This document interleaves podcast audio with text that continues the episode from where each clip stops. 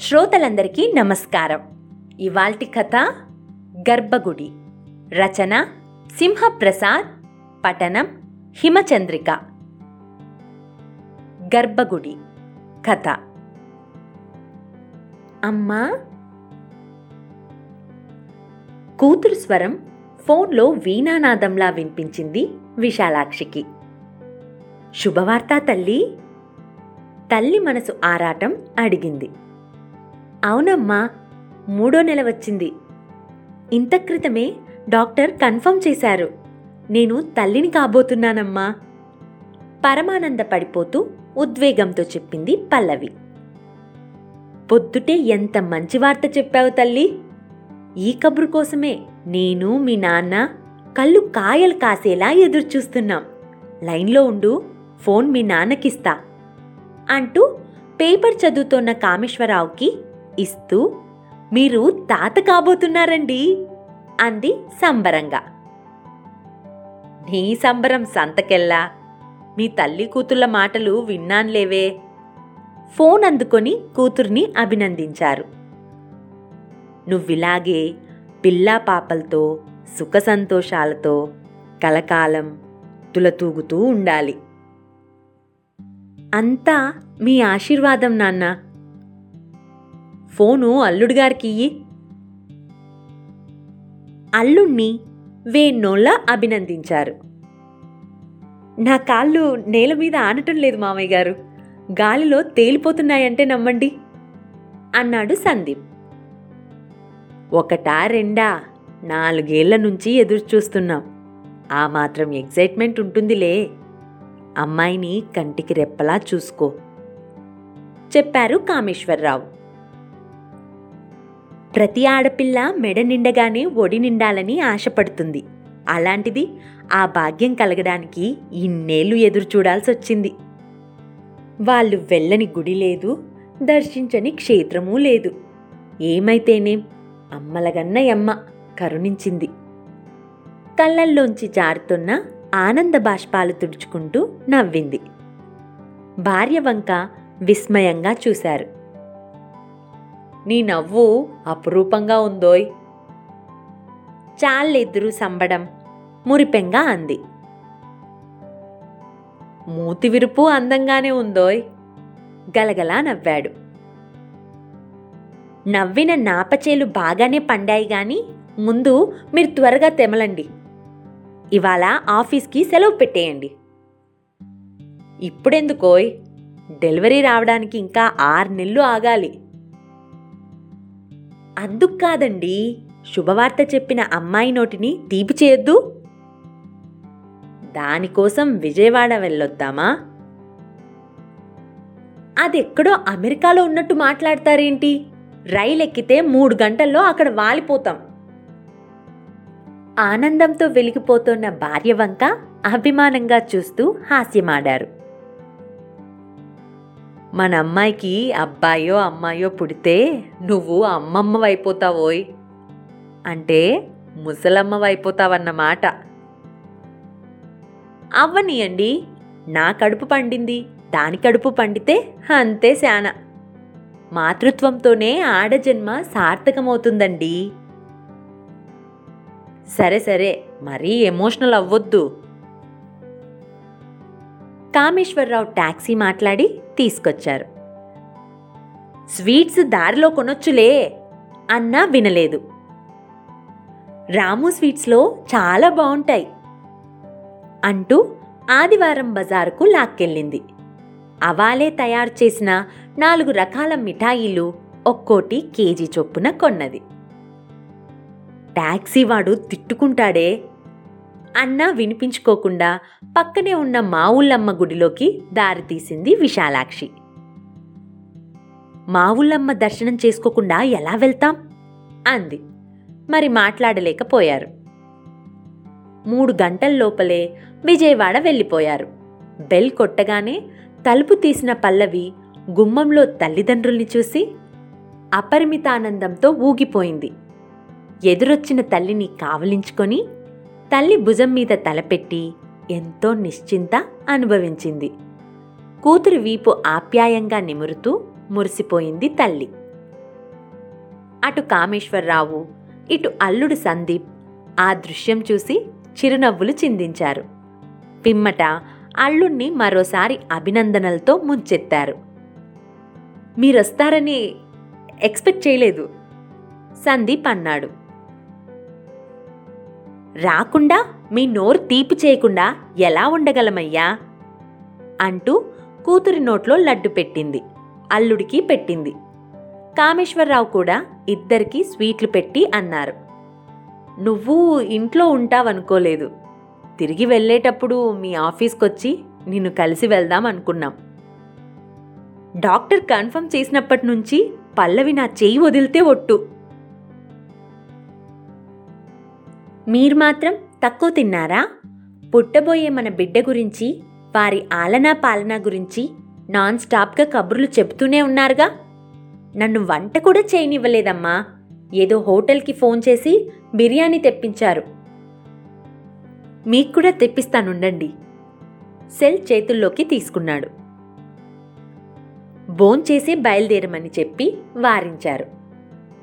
తల్లి తెచ్చిన పుల్ల మామిడికాయలు ఉసిరికాయలు చూసి పల్లవి పొంగిపోయింది. చూశారా మా అమ్మ ఏమేం తెచ్చిందో? అంటూ భర్తకి గొప్పగా చూపించింది. మీ అమ్మ గ్రేటోయ్ ఏ అమ్మైనా గ్రేటేనయ్యా సృష్టికి ప్రతి సృష్టి చేస్తుంది. రేపు ఈ అమ్మ కూడా అంతే.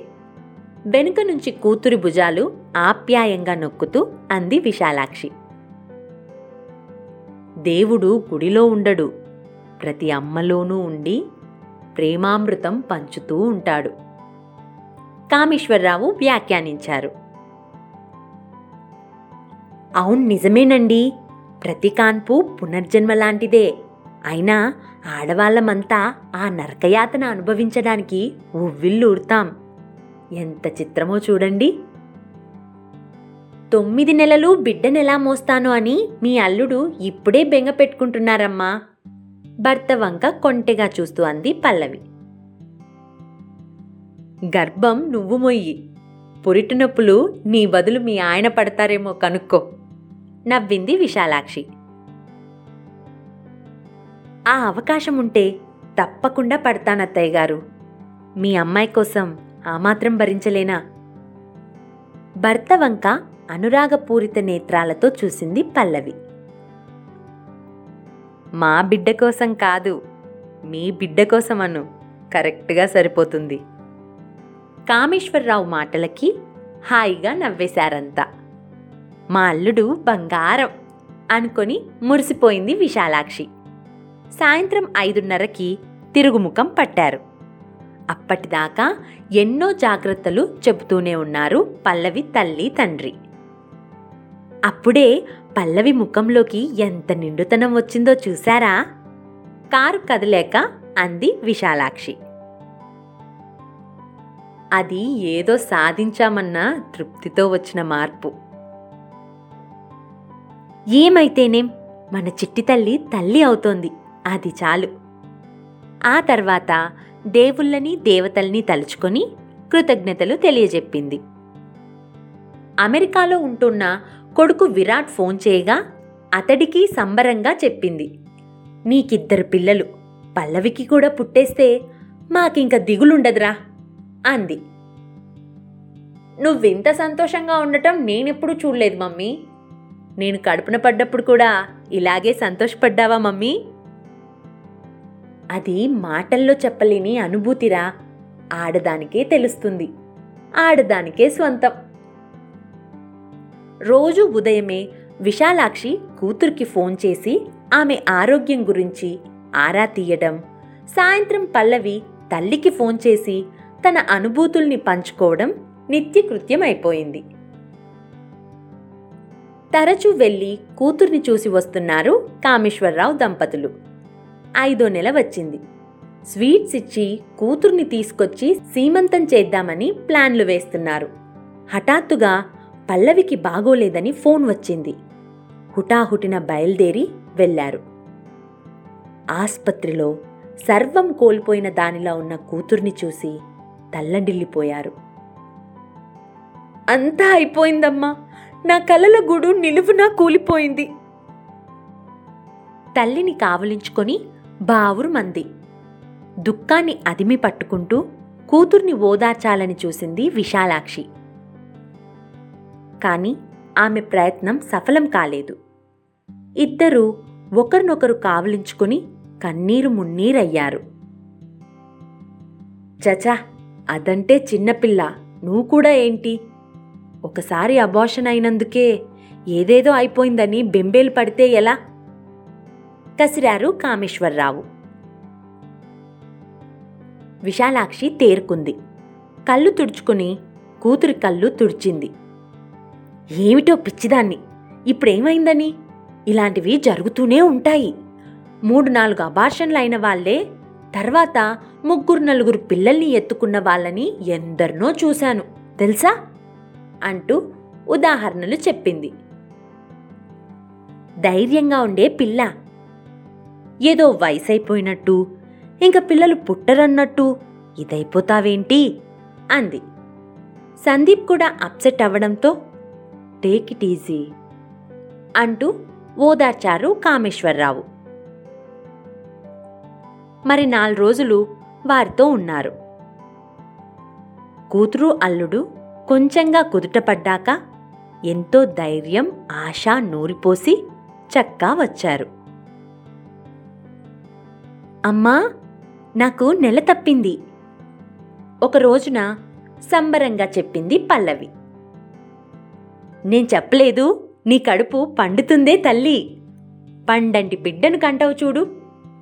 ఎందుకైనా మంచిది శుక్రవారం నాడు కనకదుర్గమ్మ గుడికెళ్ళి అభిషేకం చేయించుకోండి అంది Vishalakshi.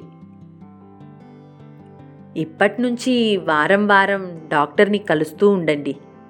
Medical care and supervision చాలా అవసరం. అశ్రద్ధ చేయొద్దు. అల్లుడికి చెప్పారు కామేశ్వరరావు. ఎలాగూ పురుడు పోయాల్సింది మేమేగా? మూడో నెలలోనే పల్లవిని తీసుకెళ్తాం అల్లుడు గారు. మూడు నాలుగు కాస్త గడ్డు నెలలు. నేను దగ్గరుండి జాగ్రత్తగా చూసుకుంటాను. అత్తగారి మాటలకు నవ్వేశాడు సందీప్. ఇప్పటినుంచి ఎందుకులేండి అత్తయ్య గారు? అన్నాడు. పల్లవి ఒప్పుకోలేదు. నేను లేకపోతే ఈయన చాలా ఇబ్బంది పడతారమ్మా. చేయి కాల్చుకోలేరు. హోటల్ తిండి నచ్చదు. మీ ఇష్టం. బరువు పనులు చెయ్యకు. దేనికి హడావుడి పడకు. టీవీలో ఏడుపు సీరియళ్ళు దయ్యాల సినిమాలు చూడకు. జాగ్రత్తగా ఉండాలి మరి. సన్నగా హెచ్చరించింది. ఎందుకో తల్లి కూతుళ్ళిద్దరికీ గుబులుగానే ఉంది. భయం భయంగానే ఉంది. ఒక రోజున కొంచెం నలతగా ఉండేసరికి భయపడి తల్లిని పిలిచింది పల్లవి. ఆందోళన పడుతూ వెళ్ళారు తల్లి తండ్రి. కొంచెంగా బ్లీడింగ్ అవ్వడం చూసి బెంబేలెత్తిపోయారు. వెంటనే ఆస్పత్రిలో చేర్చారు. డాక్టర్ వెంటనే అటెండ్ అయ్యారు. కానీ మరోసారి అబార్షన్ అయింది కుప్పకూలిపోయారంతా. ఆ ఇల్లు వాస్తు బావోలేదు. వెంటనే మారిపోండి అంది పల్లవి అత్తగారు. కొంచెం తేరుకున్నాక ఇల్లు మారారు. ఇక అంతా మంచే జరుగుతుందన్న ఆశాజ్యోతి నిలిచి వెలగసాగింది. కాని అందరికీ లోలోపల గుబులుగానే ఉంది. రెండుసార్లు అబార్షన్ అయిందంటే గర్భాశయం బిడ్డని మోయడానికి అనుకూలంగా ఉందో లేదో అని తమలో తాము తర్కించుకోసాగారు. అతి త్వరలోనే పల్లవి మళ్ళీ గర్భం దాల్చింది. వేరే హాస్పిటల్లో చూపించాడు సందీప్. గత అబార్షన్ల గురించి చెప్పి ఈసారి ఏమవుతుందోనని భయంగా ఉందన్నాడు. అన్నీ పరీక్షించి బెడ్ రెస్ట్ అవసరమంది డాక్టర్. అత్తగారికి ఫోన్ చేసి చెప్పాడు. ఆస్పత్రిలోనే ఉంచేద్దాం. నేనొచ్చి సపోర్టుగా ఉంటాను. ఇంకేం ఆలోచించొద్దు అంది. అన్నట్టుగానే వచ్చేశారు. రోజు ఇంటికి ఆస్పత్రికి తిరగటం నీకు చాలా ఇబ్బంది అవుతుందమ్మా అక్కడ నాన్నకి ఇబ్బందే అంది పల్లవి. అవేం లెక్కలోనివి కాదు గాని వాటి గురించి ఆలోచించి మనసు పాడు చేసుకోకు. పది నెలలు ఎంతలో గడుస్తాయి?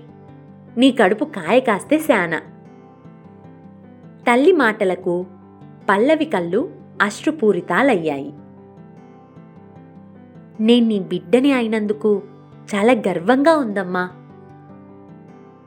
రేపు నువ్వు నాలాంటి తల్లివే అవుతావు తల్లి.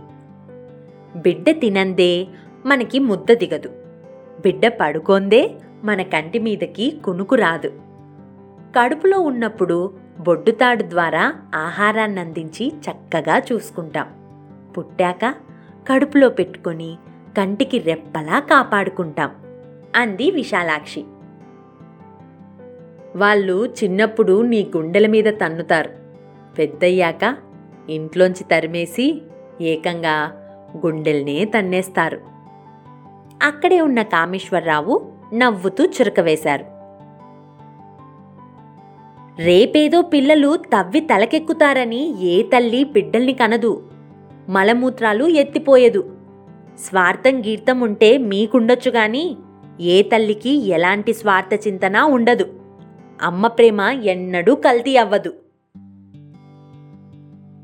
సరదాకి అన్నానే బాబు అమెరికాలో ఉన్న మన అబ్బాయి మనల్ని ఆదరంగా చూసుకోవట్లేదు. ప్రతిరోజు ఫోన్ చేయకపోతే మనకే కాదు వాడికి నిద్ర పట్టదు. ఇక పల్లవి సరే సరి. ఆనందం వచ్చినా బాధ కలిగినా మనల్నే కలవరిస్తుంది. బిడ్డలు సుఖ సంతోషాలతో చల్లగా ఉండాలని కోరుకుంటాం. వాళ్ళ నుంచి పిడికెడు ప్రేమాభిమానాలు తప్ప మరేమీ ఆశించం. మామయ్య గారేమిటి? ఇవాళ ఎమోషనల్ అవుతున్నారు? సందీప్ కల్పించుకున్నాడు. తల్లిదండ్రుల గొప్పతనం గురించి చెప్తున్నారు.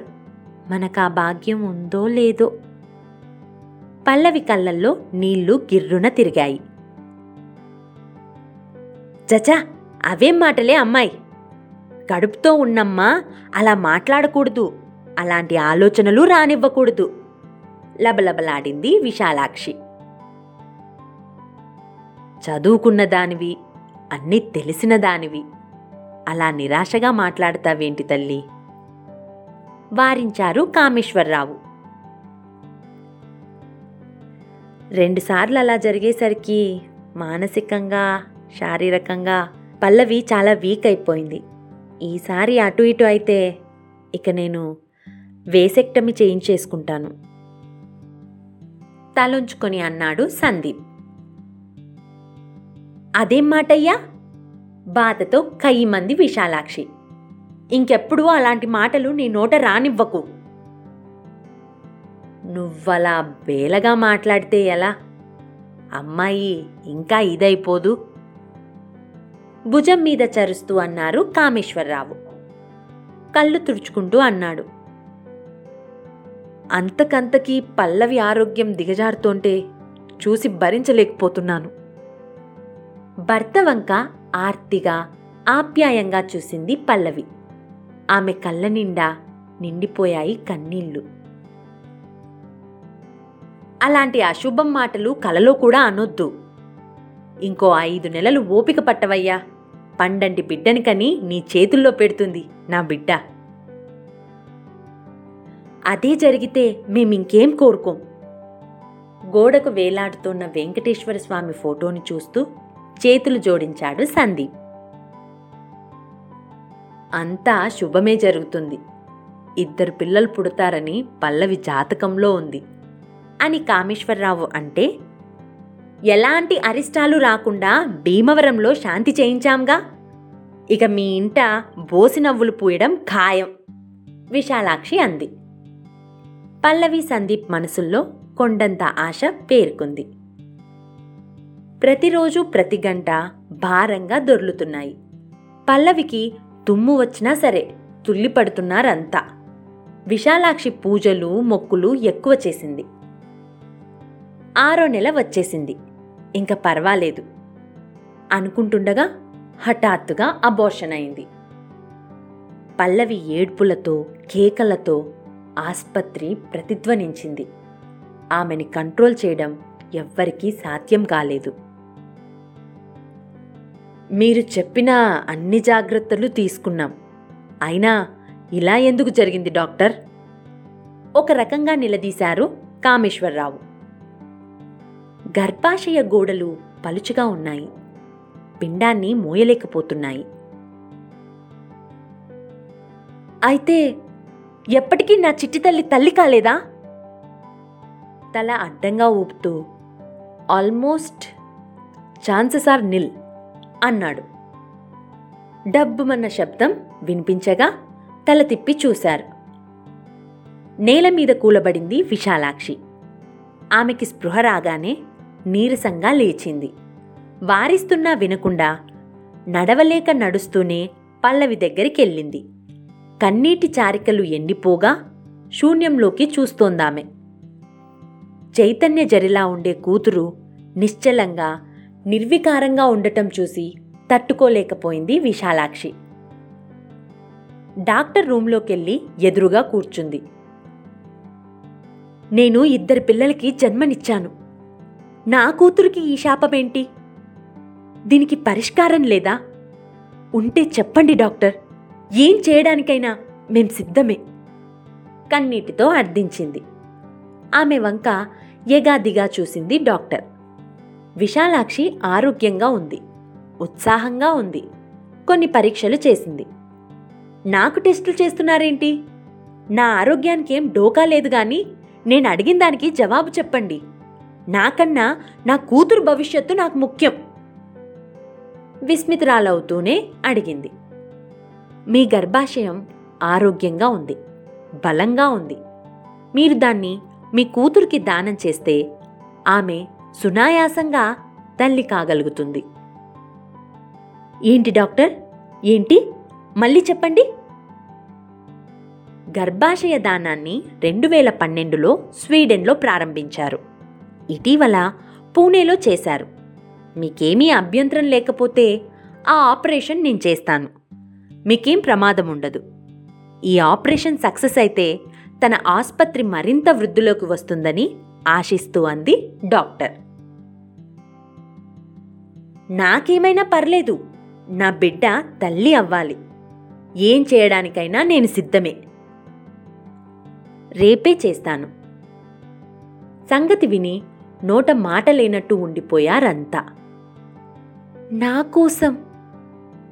తల్లి ఒడిలో తలపెట్టుకుని బావురమంది పల్లవి.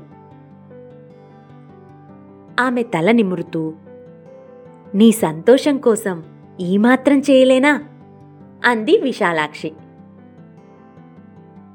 ఇది చాలా పెద్ద త్యాగమత్తయ్య గారు సందీప్ అన్నాడు. కన్నబిడ్డ కోసం కన్నతల్లి చేసేదాన్ని త్యాగమనకూడదు. అది రక్తమాంసాలని పాలగా మార్చిపట్టే మాతృత్వానికే అవమానం. మరెవరూ మాట్లాడలేకపోయారు గాని కొడుకు విరాట్ కోప్పడ్డాడు. ఈ వయసులో లేనిపోని కాంప్లికేషన్ తెచ్చుకోకు మమ్మీ. ఇవాళ రేపు మెడిసిన్ చాలా అభివృద్ధి చెందింది. స్పెషలిస్టులకు చూపిద్దాం. లేదా సరోగసి ఉండనే ఉంది. ఇండియాలో అద్దె తల్లులు ఎక్కువగానే దొరుకుతున్నారు కదా. నేనుండగా దానికంత కర్మ పట్టనివ్వను. ప్రతి ఆడది తన గర్భాన్ని తానే మోయాలనుకుంటుంది. కడుపులో బిడ్డ కదలికల్ని స్వయంగా అనుభూతించాలనుకుంటుంది. తన రక్తమాంసాలు పంచి పెంచాలనుకుంటుంది. బొడ్డుబంధం ఆత్మబంధం రా. ఆ అనుభూతిని ఆ అనుభవాన్ని ఆ అదృష్టాన్ని నా కూతురికి దూరం చెయ్యలేను. నా గురించేమీ ఇదవ్వకండి. నాకేం కాదు. అవసరం లేకపోయినా అత్యవసరమంటూ డబ్బు కోసం గర్భసంచుల్ని తొలగిస్తున్న పాపిష్టి కాలం ఇది వారెవ్వరికీ ఏం కావటం లేదుగా. నువ్వు నిశ్చింతగా ఉండు చెప్తా తల్లి నిర్ణయాన్ని మార్చలేని అశక్తుడైపోయాడు. బంధుమిత్రులు రిస్క్ తీసుకుంటున్నావని మందలించారు. భయపెట్టారు. అయినా విశాలాక్షి నిర్ణయం సడలలేదు. రెండో ఆలోచన రాలేదు. నిండుకుండలా నీళ్ళోసుకునే నీలాలకుండ గర్భసంచి. స్త్రీకి ప్రకృతి నిర్దేశించిన సంతాన వృద్ధికి మూల కేంద్రం. అది కేవలం గర్భసంచి కాదు గర్భగుడి అంది. మరి మాట్లాడలేకపోయారు. ఆపరేషన్ విజయవంతం అయింది విశాలాక్షి గర్భాశయాన్ని తొలగించి దానిని పల్లవికి అమర్చారు. ఇరవై రోజుల్లోనే డిశ్చార్జి చేశారు. ఇద్దరూ ఆరోగ్యంగా ఉండటంతో తేలిగ్గా నిట్టూర్చారు మగవాళ్ళు. ఆరు నెలల దాకా డాక్టర్ చెప్పిన జాగ్రత్తలు తీసుకున్నారు సందీప్ దంపతులు. పల్లవి మళ్ళీ గర్భిణి అయింది. ఇంట్లో వెలుగు పువ్వులు పూశాయి. భార్యాభర్తలిద్దరూ తిన్నగా భీమవరం వెళ్ళారు. తల్లి కాళ్ళకు మొక్కింది పల్లవి. నిలువెల్లా తొనికిసలాడుతోన్న ఆనందాన్ని చూసి విషయం గ్రహించింది. అక్కున చేర్చుకొని నుదుట ముద్దు పెట్టుకుంది. పల్లవికి నెలలు నిండాయి. నొప్పుల బాధ తాళలేక అమ్మా! అమ్మా! అని కేకలు పెట్టింది. నీ ప్రక్కనే ఉన్నాను తల్లి! ఆమె చేతులు గట్టిగా పట్టుకుని జవాబిచ్చింది విశాలాక్షి.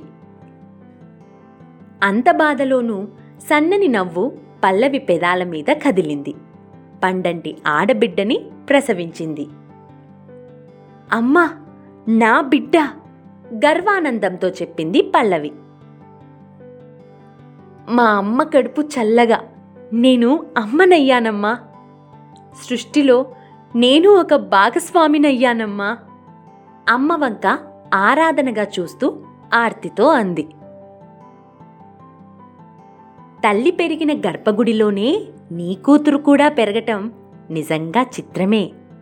భగవల్లీలే అంది విశాలాక్షి. కళ్ళ నుంచి ఆనంద బాష్పాలు జలజలా రాలిపోతోంటే. అదే సృష్టి యొక్క పరమాద్భుతం. ప్రకృతిలోని పరమ రహస్యం అంటూ తల్లి బిడ్డల్ని అభినందనపూర్వకంగా చూస్తూ అన్నారు కామేశ్వరరావు. తల్లి నీ బిడ్డ అపురూప అమ్మాయి. ఇక సృష్టి ఆగదు.